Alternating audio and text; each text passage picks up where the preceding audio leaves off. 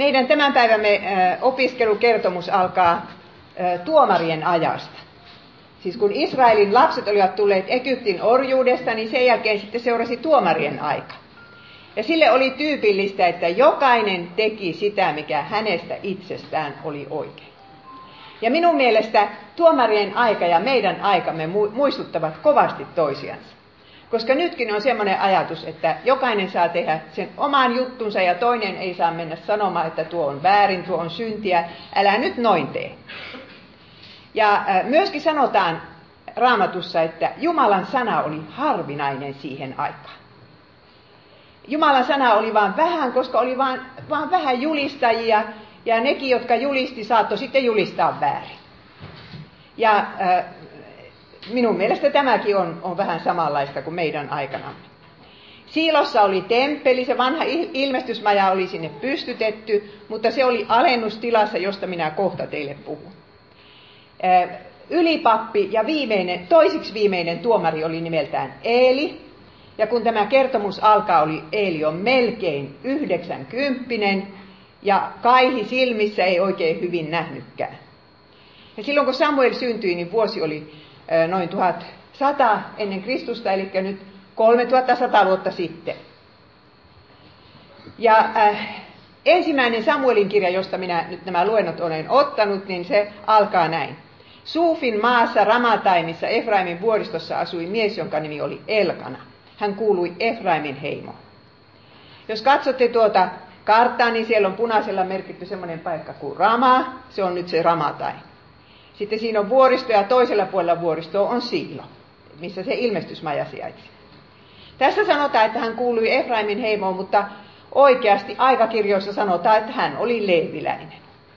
Leeviläisten piti oikeasti hoitaa Jumalan temppelissä jotakin tehtäviä tiety, tiettyinä aikoina vuodesta, mutta ei ollenkaan käy ilmi, että Elkana olisi sellaista tehnyt. Se oli varmaan roma, romahtanut se järjestys, minkä Mooses oli säätänyt, ja, ja kukaan ei kunnolla hoitanut noita leiviläistenkään hommia. Ja se, että ihmisiä ei opeteta, niin sehän näkyy aina seksuaalielämässä. Tässä nyt meillä on hurskas mies, mutta sillä on kaksi vaimoa. Tämä on jae kaksi. Elkanalla oli kaksi vaimoa, toisen nimi oli Hanna, toisen Peninna. Peninnalla oli lapsia, mutta Hanna oli lapset. Tässä nyt meille kuvataan kaksi onnetonta naista. Siis jos, jos on yksi mies ja kaksi naista, tai, tai tämä yhdistelmä on jotenkin muuten kuin että yksi ynnä yksi, niin siinä aina sydämet särkyvät. Ja tässä Elkana oli ottanut Hannan vaimokseen, koska rakasti häntä. Mutta koska Hannalle ei syntynyt lapsia, niin sitten hän ottaa Peninnankin. Ja jossain vaiheessa tuo Peninna parka tajuaa, että tuo mies ei rakasta minua yhtään, minä on tässä vain semmoinen lapsentekokone. Voiko semmoinen nainen olla onnellinen? Ja nyt ollaan niin kuin takatietä tuomassa Suomeenkin tämmöistä moniavioisuutta. Nythän on jo vallalla se, että saa olla monta miestä tai naista peräkkäin, mutta nyt on sitten tämä, telkkarissakin jo esitetään semmoisia sarjoja, missä on yksi mies ja useampi nainen. Ja sitten kerrotaan, jäi kuusi. Mutta toinen vaimo Penina tahtoi nöyryyttää Hannaa ja kiusasi häntä yhtenään siitä, että Herra oli jättänyt hänet lapsettomaksi. Penina oli yhdessä asiassa ihan oikeassa. Se oli Herra, joka oli jättänyt ö, Hannan lapsettomaksi. Raamatusta näemme selvästi, että Herra avaa kohdun, Herra sulkee kohdun. Sitä se ei ole niin kuin, ö, ihminen, joka sen tekee. Mutta se, että Penina meni kiusaamaan ja nöyryyttämään tuota Hannaa. Ystävät, mitä te olisitte tehneet? Jos teidän olisi pakko olla naimisissa miehen kanssa, joka rakastaa sitä toista vaimoa, olisitteko te niin pyhiä, että te olisitte, oikein kohtelisitte fiksusti sitäkin rakastettua vaimoa? Minä luulen, että minä en ainakaan siihen pysty. Tämä Penina, jos se olisi ollut oikein fiksu ja oikein uskova, niin se olisi myöhään ja varhain kertonut Herralle tämän tuskansa. Ja tiedättekö, Jumala on semmoinen, että aina hän keksii jonkun avun, äh, avun ja, ja hän on tullut särkyneitä sydämiä sitomaan. En minä tiedä, minkä verran tämä Peninna rukoili, mutta luulenpa, ettei kovin paljon. Ja sen takia hän ottaa sitten ja, ja kaataa Hannan niskaan koko katkeruutensa. Ei se oikeasti ollut edes Hannan syy, että tilanne oli tämmöinen. Niin se on, että jos me ei puhuta suruistamme Herralle, niin kyllä me ollaan aika kitkeriä ja katkeria toisille. Hanna sanokin, että minä olen onneton nainen, vaikka hän tietää, että mies rakastaa häntä, niin silti hän on onneton. Hänelle on lapsia ja miehen vuode on jaettava toisen naisen kanssa. Peninna oli onneton, Elkana oli onneton, Peninnan lapset olivat onnettomia. Kaikki olivat onnettomia tuossa perheessä. Ja nyt kun ihmiset ajattelee, että se on minun juttu, minä järjestän seksuaalielämäni niin kuin itse haluan, niin siinä, siinä sitten rikotaan sitä raamatun parisuhdelakia, eh, mikä on jo yksi Mooses kahdessa sanottu. Yksi mies luopukoon vanhemmistaan, liittyköön yhteen vaimoon, heistä tulee yksi liha. Ja jos tätä raamatun parisuhdelakia rikotaan, niin tuskalla ei ole loppua. Siinä tulee aina olemaan niitä hylättyjä ja, ja, ja onnettomia. Ja sekin, joka itse rikkoo ja vaihtaa sitä partneria ja, ja valitsee äh, itsellensä äh, niin semmoisen partnerin, jonka raamattu kieltää, niin kyllä ei siinä onnelliseksi tulla. No tämä perhe oli kuitenkin hurskas. Elkana tajusi, että tässä tarvitaan syntiä anteeksi antamusta tässä porukassa. Ja hän, äh, hän toimi näin. Elkana meni joka vuosi kaupungistassa Siiloon rukoilemaan Herraa Seebautia ja uhraamaan hänen.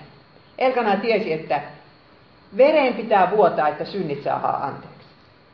Sen takia hän uhrasi. Ja hänellä oli tapana antaa vaimollensa Peninnalle ja kaikille tämän pojille ja tyttärille määräosa. Se on nimittäin niin kuin meidän joulu, kun he menivät sinne siiloon. Se oli se vuoden suuri juhla. Siellä oli kivaa, piti olla kivaa. Syötiin yhdessä sitä uhrilihaa. Papi, papit saa osansa, yksi osa poltettiin Herralle ja sitten syötiin se loput. Ja, ja piti olla mukavaa niin kuin jouluna. Mutta Elkana teki sitten näin, että Hannalle hän antoi kahdenkertaisen osan, sillä hän rakasti Hannaa, vaikka Herra oli sulkenut hänen kohtonsa. Ja miltä tuntuu Peninnasta, kun Hanna saa kaksi kertaa enemmän sitä liharuokaa? Ja no Peninna tietysti kiusaa ja, ja sitten Hanna itkee. Ja sillä tavalla onnettomasti päättyy aina joka ikinen vuosi tämä iloinen joulujuhla. Ja Elkana yrittää lohdutella sitä vaimansa sanomalla, että miksi itket Hanna, miksi et syö, enkö minä ole sinulle enemmän kuin kymmenen poikaa. Ja tuohon aikaanhan pojat oli, oli se naisen elämän suuri tarkoitus. Niitä synnytetään, koska, koska Jumalan kanssa syntyi, kasvo sillä lailla, että naiset synnyttää lapsia. Ja semmoinen nainen, joka ei synnytä niitä poikia, niin ei sen elämällä oikein ollut mitään tarkoitusta. Uudessa liitossahan me saamme synnyttää niitä hengellisiä lapsia ja, ja sen takia vaikka ei oiskaan näitä fyysisiä lapsia, niin voi hyvin olla iloinen lasten äiti. No Elkana on niin varma, että, että hän on niin hyvä mies, että hän on enemmän kuin kymmenen poikaa tuolle Hannalle. Mutta siitä huolimatta Hanna itki ja oli onneton. Ja siitä me nähdään, että ei se miehenkään rak- suuri rakkaus niin kuin naisen elämässä kaikkia ää, niin kuin ongelmia poista. Moni ajattelee ennen kuin sitä miehen rakkautta on, että se jos olisi, niin sitten ei olisi ongelmia, mutta sitten herää huomaamaan, että kyllä niitä on sittenkin. Minkä takia Hannan piti käydä näin kovaa koulua? Hänen elämällä ei ole tarkoitusta, kun ei ole lasta. Toinen vaimo kiusaa siinä, ei ole yhtään mukava sen kato alla elää. Miksi piti käydä näin kovaa koulua? Hanna rukoilee ja rukoilee ja lasta ei synny. Sen takia, että Herra tarvitsi uskon puhdistajan ja hän tarvitsi sen uskon puhdistajan äidin. Hän tarvitsi semmoisen naisen, joka olisi valmis antamaan sen lapsensa takaisin Herralle. Ja semmoista naista ei ihan ilman koulutusta synny, mistään löydy. Ja sen takia Hanna piti käydä nöyryytysten koulua, rukouksen koulua, Herraan luottamisen koulua. Ja minäpä luulen, rakkaat sisaret, että me kaikki täällä käymme sitä samaa koulua. Monet asiat meitä nöyryyttävät, toiset ihmiset meitä nöyryyttävät, polkevat jalkoihinsa, haukkuvat, puhuvat pahaa selän takana, että me oppisimme rukoilemaan ja luottamaan Herraa, että tämä tulee hänen kädestänsä.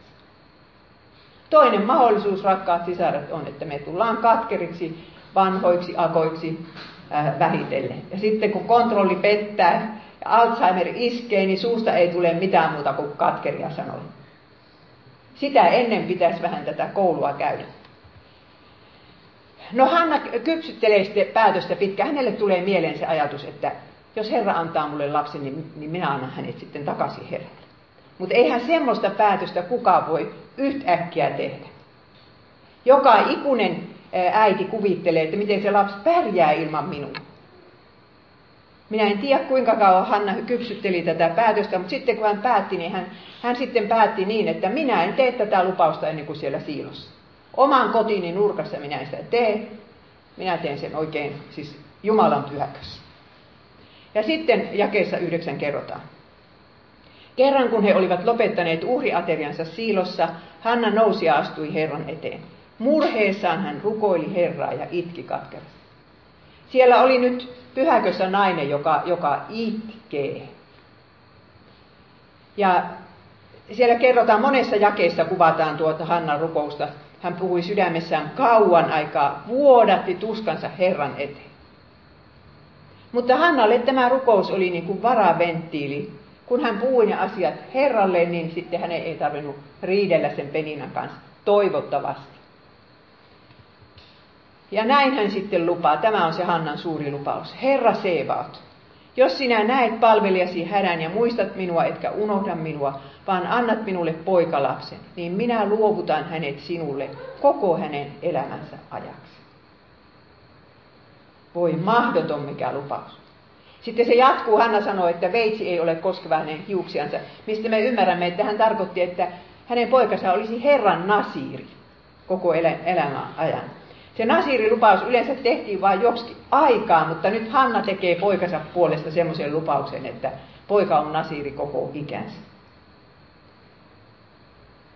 Ja Herra tarvitsi tämän lapsen. Kohta näette, että mitä olisi tapahtunut, jos Hanna ei tätä lupausta olisi tehnyt. No siellä on sitten tämä vanha ylipappi, jolla vielä on sen verran näköä silmissä, että, että se näkee ja kuulee, kun Hanna siinä rukoilee. Jae 12. Kun Hanna rukoili pitkään Herraa, Eeli seurasi hänen suunsa liikkeitä. Hanna rukoili näet hiljaa itsekseen, huulet vain liikkuivat, mutta ääntä ei kuulunut. Siksi Eeli luuli hänen olevan juovuksissa. No nykyään, jos joku rukoilee ja itkee äh, hartaasti kirkossa, niin ei nyt ensimmäisenä tule mieleen, että humalassahan tuo on. Mutta tämä vaan osoittaa sitä, että siihen aikaan niitä hartaita rukoilijoita ei tässä temppelissä näkynyt. Se oli niin erikoista, että Eeli luuli, että se oli, oli viinaa kaatanut ensin kurkkuusta. Ja Hanna selittää, että ei, ei, minä, minä en ole juonut. Ja sitten jatkaa näin. Ei herra, en ole juonut viiniä enkä väkijuomaa. Minä olen onneton nainen ja vuodatin sydämeni Jumalalle. Älä pidä palvelijasi kelvottomana naisena, vaan suuren surun ja huoleni takia minä rukoilin näin kauan. Kohta käy ilmi, että siellä temppelissä pyörii kelvottomiakin naisia. Ja Hanna haluaa tässä, että Eili ei pidä häntä yhtenä semmoisena. Ja minä en tiedä, kertooko Hanna tuolle Eelille, että mitä hän lupasi. Mutta joka tapauksessa Eeli saa Herralta sanan ja sanoo Hannalle näin. Mene rauhassa, Israelin Jumala antakoon sinulle mitä olet pyytänyt. Ja tämä lause iskee Hannan sydämeen niin kuin suoraan Herralta sana ja Hanna uskoo, että minä saan mitä pyysin. Ja sillä hetkellä hänen mielialansa kohentuu ja, ja siinä käy sitten niin, että sillä uhriaterialla Hanna ei itkekään. Hän, hän on nyt ihan iloinen ja, ja ajatelkaapa sisaret, että hän uskoo saavansa mitä pyysi ennen kuin on saanutkaan. Ei hän tässä vaiheessa vielä raskaana ole. Ja miten paljon helpompaa meidänkin elämämme olisi, jos me usko, uskoisimme, että Jumala on kuullut kaikki rukouksemme, joka ikiseen hän vastaa tavalla tai toisella. Ja sitä paitsi, kun hän tietää sen parhaan tavan. Elämän tekee just niin ahistavaksi se, että, että jos epäilee, että ei se kuule, ja vaikka Jumala vastaisikin, niin minä tiedän paremmin, mikä on minulle hyväksi. Eikö niin?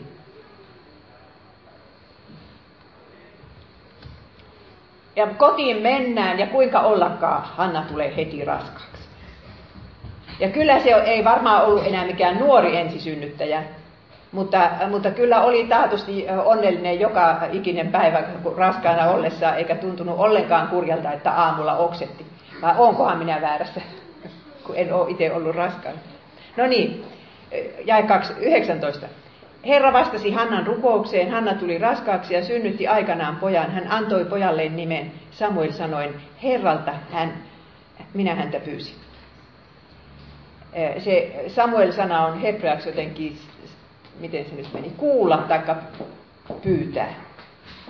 Ja Hanna tässä tunnustaa, että minä en ole tätä lasta saanut aikaan, kun Herra antoi minulle tämän lapsen.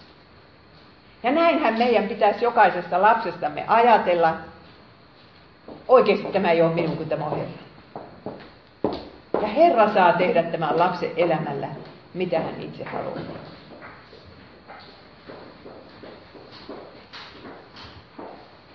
No, Hanna oli luvannut, että, että poika on hänen luonaan vain niin kauan, kuin hän imettää sitä poikaa. Ja tuohon aikaan oli imetysikä 3-5 vuotta. Ja minä luulen, että kyllä oli Hannalle joka ikinen päivä tärkeä. Ne oli niitä hänen onnensa on vuosia, kun se poika on siinä hänen sylissänsä. Ja koko ajan hän tietää, että kohta minun on tästä luovuttava. Oikeestihan joka ikisen äiti on luovuttava lapsistansa jossain vaiheessa, mutta harvemmin se tulee mieleen silloin, kun ne pyörii tuossa jaloissa ja tuntuu, että eihän mulla ole omaa aikaa yhtään ja en minä saa nukutuksia, mitenkä minä tästä selviän. Minä en tiedä, kävikö Hanna sydämessään taistelua että tuliko hänelle mieleen, että jospa korottaisi sitä ikärajaa. Minä kyllä sanoin, että sitten kun se lapsi vierotetaan, mutta jospa nostaisi sitä kymmenellä vuodella, että Samuel olisi minun luona 15 asti. Mitä luulette sisaret, kävikö hän semmoista taistelua vai eikö käynyt? Luultavasti kävi, no en, en ole ihan varma, mutta, mutta tuntien ihmissydämeni niin saattoi tulla mieleen, että onko minun nyt se lupaukseni täytetty ja niin kirjaimellisesti vielä. Mutta joka tapauksessa hän tiesi, että hänellä on vähän aikaa, ja sen takia hän taatusti satsasi siihen Samuelin hengelliseen kasvatukseenkin aikaa ja energiaa. Lapsillehan pitää ruveta laulamaan heti kun se syntyy. Jeesus mua rakastaa. Ja, ja rukoilla siinä sängyn vieressä ja sitten raamatun kertomuksia. Lapsille kun luetaan muutenkin kirjoja ja näytellään kuvia, ennen kuin se on yksi vuotiaskaan, niin kyllä sitä voi Jeesuksen kuvaakin ruveta näyttelemään. Ja täällä istuu nyt varmaan monta isoäitiä, niin teidän tehtävä nyt on pitää huolta, että niillä on niitä kristillisiä kirjoja siellä. Tässä on japaniksi yksi sananlasku, jota minä olen useasti siterannut tässä kohtaa. Mitsukono tamasiva jakumademo. Kolmevuotiaan sielu kestää satavuotiaaksi asti. Tarkoittaa sitä, että kolmevuotiaaseen mennessä se niin kuin ihmisen psyyken pohja on jo rakennettu. Ja se kestää sitten niin kauan kuin eletään. Ja ne vuodet sai Hanna pitää tuota lasta. Ja voi kun minä toivoisin, että kaikki nuoret äidit, joita pyörii tuollakin Markuksessa niin runsaasti, tajuaisivat sen, että se lapsi on tässä vähän aikaa. Ei, se ei ole, todella ole pitkä aika. Ja, ja että minun velvollisuuteni äitinä nyt on pitää huolta siitä, että se tuntee taivaallisen isän ja Jeesuksen ja raamatun pääsisän. Ja tästä tulee nyt pienoinen mainos. Minä olen kirjoittanut kirjan Jään luoksemme, joka on tuolla nyt tällä kertaa alennusmyynnissä. Siinä on Luukkaan evankeliumi jaettu 365 osaan kieli on semmoista, että kouluikäisen pitäisi se ymmärtää. Ja kun siinä on aina joku kertomus, joku tuttu kertomus, kun ne lapset tietää nämä Luukaan kertomukset ja siihen on sitten se selostus, niin, niin minä nyt suosittelisin, että jos ei teillä vielä ole perhehartautta, niin aloittakaa se nyt. Ja jos ei ole perheessä muuta kuin mies ja sinä, niin sittenkin, ja vaikka jos perheessä muuta kuin sinä, niin voi sitä sittenkin lukea. Minä sain tällä viikolla yhdeltä isältä sähköpostin. Se lukee tätä kirjaa ja siltä oli kuollut poika syöpään kaksi vuotta sitten. Ja hän kirjoitti näin. Minua suuresti lohuttivat sanasi. Ehkä sinäkin olet tavalla tai toisella menettänyt lapsesi. Tämä oli siis nainin mm, leski, kun menetti sen poikansa. Tiedä silloin, että Jeesus tulee luoksesi. Hän antaa omakätisesti sinullekin takaisin rakka- rakkaasi viimeistään uudessa taivaassa ja uudessa maassa. Jeesus tulee huutamaan viimeisenä päivänä kaikkien hautujen edessä. Minä sanon sinulle nousu. Ja tämä äh, oli lohduttanut sitä isääni, että se otti oikein ja kirjoitti mulle sähköpostin. Minä olen itse oman perheeni surujen keskellä sen kirjan tehnyt. Kyyneleitä vuolattain. No sitten, vanhassa testamentissa ei naisen lupaus ollut pätevä ennen kuin mies sen allekirjoitti, joko isä tai aviomies.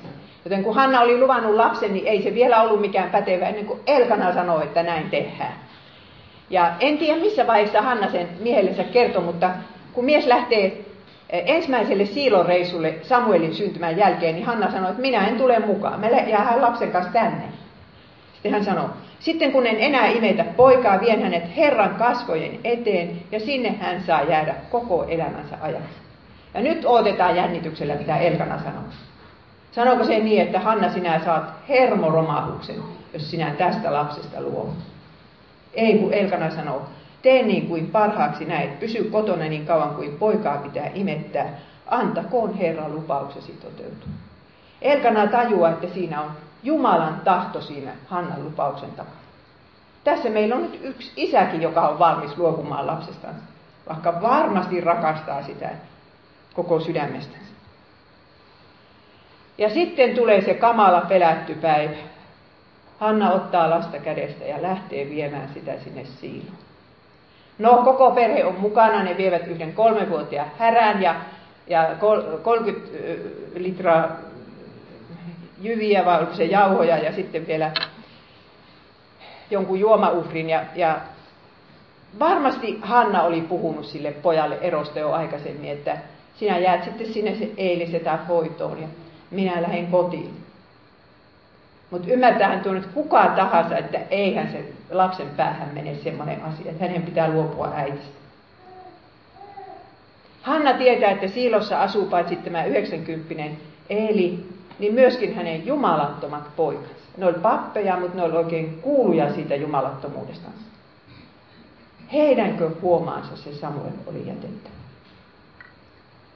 Asia on niin, että länsimailta löytyy nykyaikaan tuski yhtään raamatun lukijaa, joka ei mielessänsä ajattelisi, että tämä on epäreilu. Eikös ole niin sisar? Afrikasta ja Aasiasta vielä löytyy ehkä ihmisiä, jotka, jotka ymmärtää tämän, mutta ei enää Euroopasta. No, Hanna tuo sen lahjansa Herralle. Ja tässä kun hän, hän sanoi sille miehelle, että minä vien hänet Herran kasvojen eteen. Ei Hanna vie häntä johonkin orpokotiin tai johonkin muualle kuin sinne, missä Herra on, missä hänen armon välineensä ovat. Ja jos ei hän itse ole siellä, niin Herra on kuitenkin.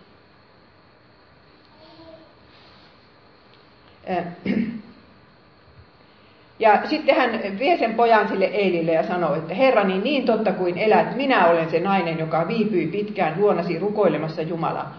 Tätä poikaa minä rukoilin itselleni, ja Herra antoi minulle mitä pyysin. Olkoon hän Herran oma koko elämänsä ajan. Ja Eili ottaa iloisena tuon pojan vastaan, että hän rupeaa sitä nyt sitten tässä kouluttamaan ja kasvattamaan. Ja poikahan on leiviläinen. Että oikeasti hänen paikkasakin on siellä, äh, siellä ilmestysmajassa.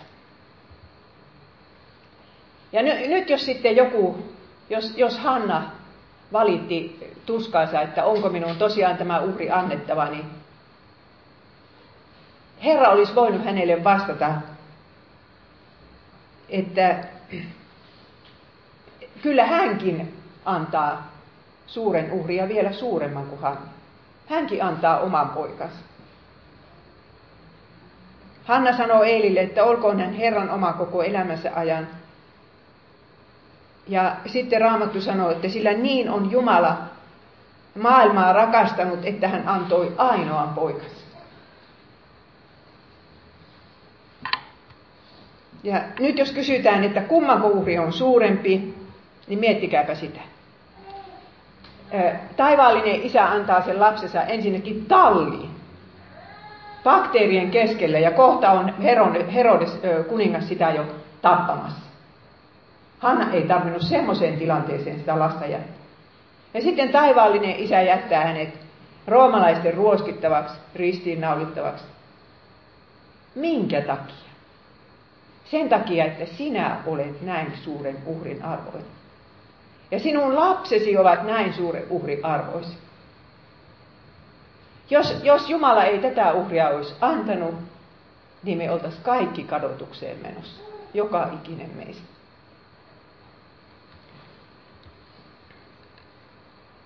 Niin, että, että siihen nähden Hannan uhri nyt ei ollut, vaikka se meistä tuntuu niin isolta, että minä en ainakaan tuohon pystyisi, niin kyllä se silti, minä uskon, että tämä Hannan uhri nousi kiitollisuudesta. Sinä annoit minulle tämän lapsen, ja sitä paitsi sinä olet antanut minulle ne synnit anteeksi. Että minä olen kiukutellut sinun tahtoos vastaan ja, ja sitä tietä vastaan, jonka sinä minulle määräsit. Näin suuren uhrin arvoisia me olemme. Ja ajatelkaapas Jeesusta, kun hän makaa Ketsemaanissa tekemässä sitä samaa päätöstä kuin Hanna. Hän luopuu siinä isän rakkaudesta. Ja jokainen meistä, joka on joskus joutunut suuresta rakkaudesta luopumaan, niin tietää, että se ei totisesti ole helppoa. Ja että Jeesus sitten, sitten sanoo, että ei niin kuin minä tahdon, kuin niin kuin sinä tahdot. Että Jeesus ei pysty sanomaan, että olkoot sitten, no minä sitten luovun siitä rakkaudesta ilomiellä. Ei hän niin pysty sanomaan, kun hän sanoo, että tapahtukoon niin kuin sinä tahdot. Ja samalla Jeesuksen mielessä on sinun kasvot ja minun kasvot. Ynnä vielä sen ihmisen kasvot, josta sinä tänään huolta kannat.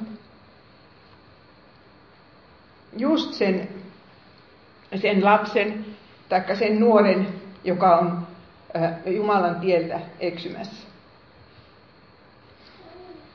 No niin, se päivä, kun Hanna luovutti lapsensa, niin se on sitten semmoinen päivä, että hän äh, lukee siellä oman tekemänsä psalmin. Ja tämä on Hannan kiitosvirsi nimeltänsä ensimmäisen Samuelin kirjan toisessa luvussa. Ja se alkaa niin. Sydämeni riemuitsee Herrasta, sinun avustasi minä iloitsen. Joku voisi ajatella, että, Sanna, että Hanna tekee itkuvirren sinä päivänä, kun hän luopuu Samuelista. Mutta tämä on, kuulkaas, kiitosvirsi. Ja se on siitä ihmeellinen juttu, että kun Raamatussa on tämmöinen ristin teologia, tuo Lutherhan se keksi tämän nimityksen, mutta Raamatussa se on sen ristin teologia. Niin sen ensimmäinen muotoilija on tämä Hanna. Ja ristin teologia tarkoittaa sitä, että Jumalan toimintatapa näyttää niin kuin silmillä katsottuna ihan nurinkuriselta. Rukousvastaus voi olla ihan toisenlainen kuin me pyydettiin, mutta silti se on rukousvastaus. Ja niin kuin, no, luetaan nyt nämä, vaikka tuo viimeinen jää 6 ja 7. Herra lähettää kuoleman ja antaa elämän, vie alas tuonelaan ja nostaa sieltä. Siis se ei ole niin, että Herra antaa elämän ja saatana kuoleman. Kun Herra antaa molemmat. Herra vie meidät tuonelaan hirveisiin kärsimyksiin ja nostaa sieltä sitten ajallansa. Herra tekee köyhäksi. Jos täällä istuu nyt joku, jolle ei ole rahaa tippaakaan, niin voit tietää, että Herra on tehnyt sinut köyhäksi. Ja hän antaa rikkauden. Hän painaa maahan ja kohottaa. Siis kunnian teologia on semmoista teologiaa, jossa ajatellaan, että Jumala tekee tämmöisiä mukavia asioita vaan. Hän tekee meistä terveitä, rikkaita, onnellisia. Se on sitä Jumalan työtä ja loput on sitten saatanan työtä. Mutta Hanna ei uskonut. Ja sillä lailla, jos yrittää elämänsä elää, niin kyllä siinä tulee pää vetävän käteen semmoiselle teologille. Siinä kun iskee sitten kauhean syöpä tai als, niin kuin minun yhteen sukulaiseen nyt on iskenyt, niin siinä totisesti koetellaan se teologia. Onko se Herra, joka lähettää kuoleman ja antaa elämän. Jos ei näin uskota, niin sitten pitää ajatella, että niin kuin ikään kuin minä joudun tässä nyt tapettavaksi. Se on paljon helpompaa sanoa niin kuin Jeesus, että, että sinun käsisi minä uskon henkeni, sinä lunastat minut, sinä uskollinen Jumala. No, ja Hanna sanoo, hedelmätön saa seitsemän lasta, mutta se, jolla on moita, monta poikaa, jää kuihtumaan yksin. Ja nyt voidaan tämä soveltaa kyllä meihin, jotka ollaan täällä, jolla ei ole yhtään lasta. Jos me pyörimme Jumalan seurakunnassa, niin kyllä se Jumala siellä meille niitä lapsia järjestää. Että elämä on siitä huolimatta tosi mielekästä. Mulle kun tätä ikää tulee lisää, niin kyllä, kyllä siis älyän olla kiitollinen siitä, että Jumala kutsui minut porukoihinsa jo ää, lukioikäisenä. Olinhan minä pyhä, pyhäkoulussa käynyt ja Jeesukseen uskonut nuorenakin, pienenäkin, mutta, mutta sitten kun siinä tulee se murrosikä, jolloin asiat ei kiinnosta. Ja olis, minä olisin voinut lähteä ihan muuhun suuntaan, mutta kuinka ollakaan, silloin oli Iisalmessa se suuri nuorisoherätys. Ja tuota, minä meninkin sitten niihin porukoihin mukaan ja siitä lähtien opkoon ja, ja, ja kansanlähetykseen ja kylväjään ja nyt on sitten täälläkin. Mutta että nuoressa lähtien minä olen saanut palvella Herraa.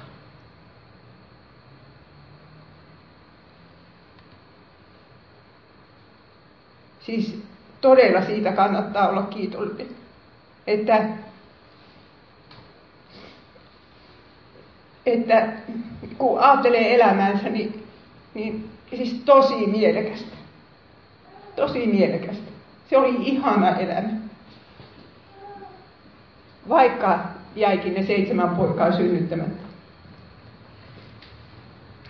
Ja sitten Hanna on vielä profeettakin tässä, tässä psalmissansa, kun hän lopettaa sen näin. Hän, anta, hän antakoon voimaa kuninkaalleen, hän koottakoon pystyy voideltunsa, eli Messiansa pään. Eihän Israelissa ollut mitään kuningasta. Siihen aikaan voideltuja olivat vain ylimmäiset papit ei Hanna ollut ikinä nähnyt mitään voitettua kuningasta. Ja tässä hän ennustaa, että semmoinen syntyy. Ei hän sitä tiedä, että tämä poika, jonka hän jättää tänne temppeliin, tulee kerran voitelemaan kuninkaaksi Daavidin, Jeesuksen esi Mutta siinä hän pro- profetoi tästä. No sitten Hanna hyvästelee sen pikku Samuelin. Minä en edes kärsi kuvitella, miten se tapahtui. Mutta kysynpähän vaan, että saiko Samuel tästä erosta iankaikkisen trauman?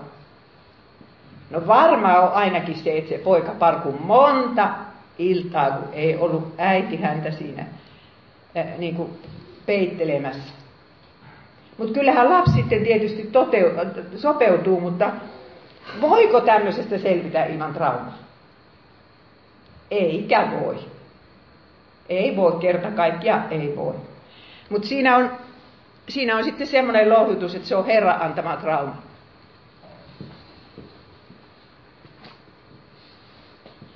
Ja kukas meistä on tästä elämästä selvinnyt niin, ettei olisi niitä traumoja saanut? Minä, mulle oli jotenkin oikein valaseva kokemus, kun minä luin Billy Grahamin tyttären, vai vaimo, ei kun vaimon, oliko se nyt elämänkerta vai mikä kertomus se oli, kun se kertoi, että hän sai trauman semmoisesta, että kun hänellä oli hirveän hyvä isä, joka rakasti häntä suuresti. Mutta kun hän oli ensimmäistä kertaa menossa, oliko se nyt vaikka treffeille, ja hän tuli isälle näyttämään sitä ihanaa pukua, niin isä nostaa pikkusen katsetta sanomalehdestä ja sanoi, että jaa. Ei mitään muuta. Ja tämä tyttö sai siitä iankaikkisen trauman. Niin, että minä ajattelen, että vaikka kuinka hyvässä perheessä asus, niin kyllä se trauma jostain sitten tulee. Niin eikö se nyt ole sama, että se on tämmöinen trauma kuin tuommoinen trauma? En minä tiedä, kuinka vanha minä olin ennen kuin mä tajusin, että se trauma on oikeasti se armolahja. Jos minulla ei olisi omaa traumaa, niin minun elämä olisi niin paljon helpompaa. Ihmissuhteet olisi niin paljon helpompia. Elämä olisi inhimillisesti katsottuna niin paljon onnellisempaa ollut. Mutta kun se on, ja se on Jumalalta saatu, niin, niin se on sitten samalla kääntynyt armolahjaksi. No ymmärränpähän minä ainakin niitä, joilla on samantapainen ää, trauma sydämessänsä. Samuelista itsestään ei tullut hyvää lasten kasvattaja. Ja sillä lailla se trauma kyllä näkyy. No nyt Hanna palaa tyhjään kotiin. Ja vaikka ei sitä raamatussa ole kirjoitettu, niin minä olen ihan varma siitä, että ensimmäinen ja viimeinen ajatus joka ikinen päivä Hannan päässä on se, että, että se lapsi, mitä sille kuuluu. Ja varmaan hän kauan muistaa ne kyyneleet, mitkä Samuel itki, kun hän lähti. Mutta siitä eestä Hanna kyllä sitten rukoilee. Ja mikäs meitä naisia enemmän opettaakaan rukoilemaan kuin se lapsen eh, huoli lapsesta. Huoli lapsesta, joka ei enää ole tässä minun, minun ö, lähelläni. Hanna oppii jättämään sen lapsen Herran käsiin yhä uudelleen. Ja se, se on sekin meidän rukouskoulumme. Jos, jos, jos niin kuin me kaiken sen huolen kannamme lapsistamme ja lapsenlapsistamme, ikään kuin Jumala ei olisi olemassakaan, niin saa siinä kyllä huolta kantaa. Ja koko ajan Jumala siinä odottaa, että anna mulle se taakkasi. Mulla on paremmat hartiat sitä kantamaan. Ja tätä se Hanna nyt sitten opetteli. Itse asiassa, kun meidän ihmisten on kaikesta luovuttava loppujen lopuksi. Minä luin eilen Hesarista, että mitenkä tupakoitsijoiden kuolleisuus on niin kuin, se on kaksi, kol, kaksi kolmasosaa suurempi kuin niin, jotka ei tupakoi. Minä ihmettelin, että eikö tässä sitten kuole ollenkaan ne, jotka eivät tupakoi. kun se kuolleisuus on sata joka tapauksessa. Kun meidän on kaikesta luovuttava ennen kuolemaamme, niin se on parempi sitten opetella sitä jo pienestä pitäen. Annammeko lastemme tulevaisuuden Herran käteen? Annammeko Herran käteen sen, sen onnen, minkä menetimme? Uskommeko, että takana oli Jumalan suunnitelma? Uskommeko, että saamme kerran satakertaisesti takaisin sen, mistä luovuimme? Itse asiassa kun Hanna sanoi, että minä luovutan hänet Herralle koko elämänsä ajaksi, se verbi onkin hebreat, minä lainaan. Minä lainaan hänet Herralle koko elämänsä ajaksi. Hanna tiesi, että hän saa sen pojan vielä takaisin. Ja näinhän Jeesus sanoi. Totisesti kuka ikinä minun tähteni ja evankeliumin tähden on luopunut talostaan, veljistään tai sisaristaan, äidistään, isästään tai lapsista tai pelloista, hän saa satakertaisesti nyt tässä maailmassa ää, taloja, veljiä, sisaria, äitiä, lapsia ja peltoja, tosi myös vainoa. Ja tulevassa ajassa hän saa iankaikkisen elämän. Se on niin ihanaa, että Hanna vaikka eli vanhassa liitossa, niin hän tiesi, että hän saa sen pojan takaisin. Ja siellä se pikku Samuel sitten elää Herran kasvojen edessä. Hanna vei hänet Herran kasvojen eteen, sinne missä armon välineet ovat, ja siellä se poika sitten kasvoi. Luku 2 ja 11. Poika jäi pappi Eelin luo palvelemaan Herraa. Samuelilla oli erilainen lapsuus. Minun käsittääkseni niillä papeilla, jotka asuivat siellä, ei ollut lapsia. Yksi syntyi myöhemmin, mutta, mutta että ei ole ketään, joka potkisi palloa tuon pikkupojan kanssa. Omat sisaruksensa, kun niitä myöhemmin syntyy, hän näkee vain kerran vuodessa. Ja kun minä ajattelen omia siskoja ja veljen lapsia, niitä on muuten 19, niin, ja sitten on niiden lapset jo päällekin vielä, niin mikä, mikä hirveä tuska mulla on sydämessä, jos mä ajattelen, että sille lapsraukalle ei tule normaalia lapsuutta. Ja kuitenkin tämä e-, erilainen lapsuus Samuelille oli Jumalan suunnittelema. Se oli se tulevan uskon puhdistajan koulutus viisivuotiaasta lähtien. Hänellä oli palvelutehtävät pyhäkössä, hän hoiti siellä niitä lampuja ja, ja kynttilöitä ja siivos ja nukkukin siellä pyhäkössä. Mutta sen lisäksi hän sitten tietysti oppi lukemaan ja opiskeli kirjoituksia.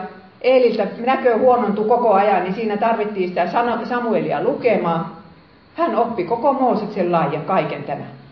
Kun hän pitää lähtöjuhlaa sitten myöhemmin, lähtöjuhlapuhetta niin omalle kansallensa, niin siinä seitsemän tai kahdeksan sitaattia on Mooseksen laista. Kyllä hän sen osasi. Ja mitenkäs Hanna olisi sen sille opettanut, jos poika olisi ollut kotona? Tässä on takana Jumalan suunnitelma. Ja Samuel rukoili siellä Herraa. Samuel oppi rukoilemaan. Kun äiti ei ole siinä, niin puhutaan sitten taivaalliselle isälle. Ja tämä erilainen lapsuus opetti Samuelin turvautumaan Herraan. Ja just niin voi käydä sinunkin lapsellesi ja minun ö, siskojen ja veljen lapsille, jos niille opetetaan raamatun sana. Jos pidetään huolta siitä, että ne sitä kuulee. Ja kyllä mä sillekin lapselle, jolle, jolle ei tullut nyt ihan sitten tavallinen lapsuus, niin on koittanut sanoa, että, että taivaallinen isä antoi sinulle tämän sairauden. Ja hän antaa sulle toisenlaisen tehtävän. Että se kuuluu se sairaus siihen tehtävään. Ja tähän asti se lapsi on sen kyllä hyväksynyt. No sitten mietitään sitten vähän, minkälaista oli siihen aikaan se meininki siellä ilmestysmajassa. Israelin usko oli täydellisessä alennustilassa ja se oli pappien syytä. Luku 2 ja 12. Eelin pojat olivat kelvottomia miehiä, eivätkä välittäneet Herrasta. On olemassa pappeja, jotka ei välitä Herrasta. Aatelkaapa sitä. Ja minä väittäisin, että niitä on yhä suurempi määrä nykyaikana. Koska joka ei välitä Herran sanasta, se ei välitä Herrastakaan.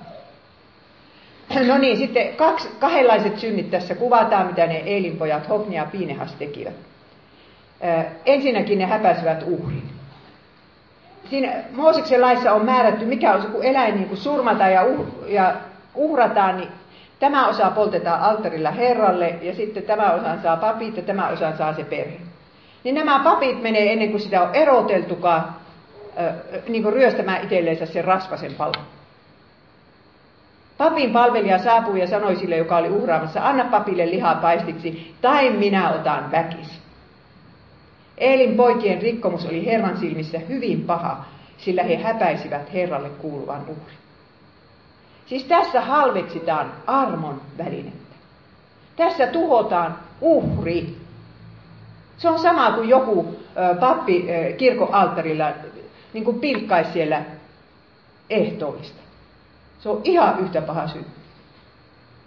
Ja minä olen sitä mieltä, että tämä oli pyhä hengen pilkka, koska myöhemmin sanotaan, että ei ole, ei ole anteeksi antamusta enää näille pojille. Pyhän hengen pilkka pilkkasivat Jumalan antama armoväline. Armoväline on se väline, minkä kautta me voidaan olla Jumalan yhteydessä. Monet suomalaiset luulee, että sitä voi olla ilman mitään välinettäkin, mutta siihen tarvitaan se kännykkä. Ja se kännykkä on raamattu, kaste ja ehtoollinen. Ja tuohon aikaan se oli ne, ne uhrit ja raamattu. Siis hirveän synnin tekivät. Ja, ja Eeli ties koko ajan, mutta ei tehnyt mitään. Ja sitten toinen juttu, sitten tulee ne seksisynnitkin. Kun Jumalan sanasta ensin luovutaan, niin sitten tulee, tulee kyllä tämäkin puoli heti. He makasivat niiden naisten kanssa, jotka toimittivat palvelusta ilmestysmaja ovella. No raamatussa ei kyllä edes selosteta, mitä ihmeen palvelusta siellä naiset on tekemässä. Jos ne oli siivoojia tai mitä ne olivat, mutta joka tapauksessa nämä kaksi pappia ja papin poikaa, josta toinen oli naimisissakin, vikittelevät niitä tyttöjä seksisuhteessa. No mitä ajattelee Israelin kanssa? Onko ihme sitten, että kaikki tekevät sitä, mikä heidän omasta mielestään on hyvin ja oikein? Jos papit on tuommoisia, niin kyllä kansakin on semmoinen. Ja se tarkoittaa sitä, ettei ihmiset pääse taivaaseen. Niille ei ole oikeita uskoa. Ja se on noiden pappien syy. Ja Samuel joutuu tähän paikkaan nyt. Luulisi, että siinä äitiä pelotti, että eiköhän jumalattomuus tartu. Se on ihan sama kuin katselisi noita telkkarin hirveitä seksiohjelmia, mitä siellä on melkein kaikki nykyään seksiohjelmia, niin, niin antaisi jonkun vuotta ruveta niitä kahtelemaan. Monta kertaa, kun kuvataan ensin Eelin poikien luopumusta, niin sitten sanotaan, mutta Samuel, mutta Samuel. Samuel oli erilainen. Samuel näki sen turmeluksen, niin kuin nykyajan lapset näkee sen netistä, mutta ei se turmelu häntä. Syynä oli varmaan äidin rukoukset. Äiti rukoilee siellä kiihkeästi, tietää minkälaisia ne papinpojat siellä ovat. Ja me tiedämme, minkälainen on se maailma, missä meidän lastemme elä, lapsemme elävät. Mitä ne kaverit siellä tekee ja mihin ne siellä, mitä ne siellä netistä näyttää. Mutta oli siinä varmaan Samuelin oma päätöskin. Poika oli pieni, mutta se päätti, että minä haluan elää toisella lailla kuin nuo Eelin pojat. Ja miten me voisimme varjella lapsemme niin, että, että ne tekisivät sen saman päätöksen jossain vaiheessa?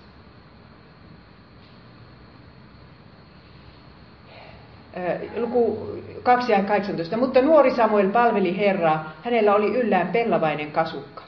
Se oli jännä, kun papilla oli oikeastaan vain kasukka, mutta Samuel oli leiviläinen, mutta sille pikkupojalle tehtiin pellavainen kasukka. Ja hän oppi rakastamaan Herran huonetta. Samuel rakasti sitä ilmestysmajaa ja varmasti hän rakasti Eeliäkin. Ja tässä suhteessa Samuel on Jeesuksen ennakkokuva. Ajatelkaapa, että Jeesus jättäytyy temppeliin silloin, kun hän on 12-vuotias. Se on hänestä se maailman paras paikka. Siellä on se armon väline, Jumalan kohtaamisen paikka. Samuelista sanotaan, mutta Samuel kasvoi ja oli iloksi sekä Herralle että ihmisille. Ja Jeesuksesta sanotaan, Jeesukselle karttui ikä ja viisautta, Jumalan ja ihmisten suosio seurasi häntä. Molemmat nämä nuoret pojat, niin ne olivat semmoisia, joita oli helppo rakastaa. Ja molemmat he rakastivat Herran huonetta. Siinä suhteessa Samuel oli Jeesuksen ennakkokuva. Kohta kun keskustellaan, niin minulla on siellä mukana tämmöinen kysymys, että miten meidän lapsemme oppisivat rakastamaan Herran huonetta.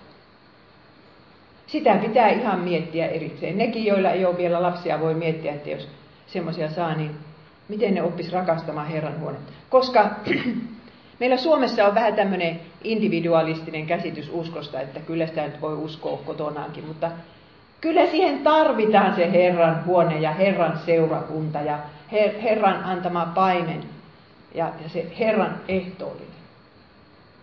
Miten se saataisiin aikaa, että se ei lapsesta tunnu hirvittävän tylsältä? Minä en halua sinne mennä.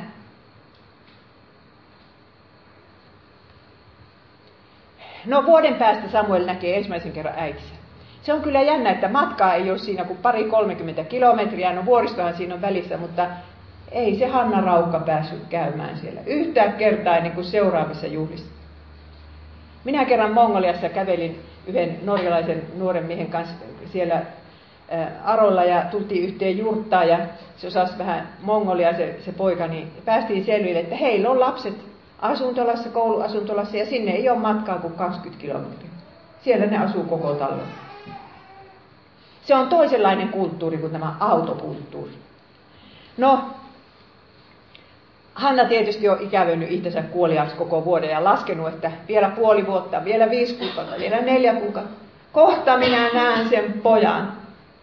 Ja Hanna varmaan ihan alkutekijöistä rupesi tekemään sille sitä viittaa, että hän, hän niin kuin, ne villat pesi ja, ja kehräs ja, ja värjäs ja sitten hän, hän teki siitä sen viitan. Mietti, että minkähän kokoinen se poika nyt on. Ja sitten hän näkee sen, siis ikävästä kuollakseen ja huomenna minä näen sen pojan. Sitten se näkee sen pojan ja mitenkä hän lie käynyt viisivuotiaalle, minkä verran se vielä muistaa äitiänsä. Juokseeko suoraan äitin syliin, kun ei ole vuoteen nähnyt? Minä vähän epäilen. Ja Hanna kyselee, että minkälaista täällä on ja mitä sinä teet. Ja pikkupoika vastaa yhdellä sanalla. Voi olla, että Hannasta tunti, tuntui vielä katkerammalta erota sitä taas, kun se tiesi, että miten pitkä aika se yksi vuosi on.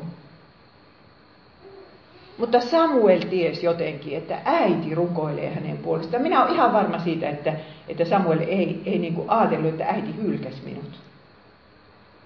Se tiesi, että äiti antoi minut Herralle ja siellä se rukoilee minun puolesta. Sehän on aika katkera kokemus, jos, jos ajattelee, että äiti hylkäsi minut. Vähitellen Hannasta tulee kuuden lapsen äiti, neljä poikaa ja kaksi tyttöä. Ja silloin kun hän tulee seuraavan kerran niin kuin sinne eh, pyhäköön, niin silloin hänellä ei vielä ole lapsia. Mutta sillä kertaa Eeli rukoilee, että anna nyt Herra tuolle naiselle lapsia siitä estä, jonka hän sinulle antoi. Ja hän saakin sitten roppakaupalla niitä kuusi kappaletta. Herra piti Hannasta huolen niin, että hän tuli raskaaksi ja synnytti vielä kolme poikaa ja kaksi tytärtä. Ja vähitellen Hannan elämä, äh, kädet on työ, työtä täynnä, mutta kyllähän me nyt tiedämme, että vaikka hänellä olisi viisi siellä, niin eihän hän unohda sitä Samuel, kun yhtä lasta ei voida korvata toiselle. Mutta se hirveä ikävä varmaankin hiipuu sydämen pohjalle, ettei se ole niin hirveä koko ö, sitten muutaman vuoden päästä enää. Ja etenkin kun Hanna näkee joka kerran temppelissä käydessä, että, että hyvin hän sillä Samuelilla asiat näkyy olevan. Helpotuksekseen näkee, että hänen rukouksiinsa on kuultu, hänen rukouksensa on kuultu, poika ei käyttäydy sillä tavalla kuin Eelin pojat.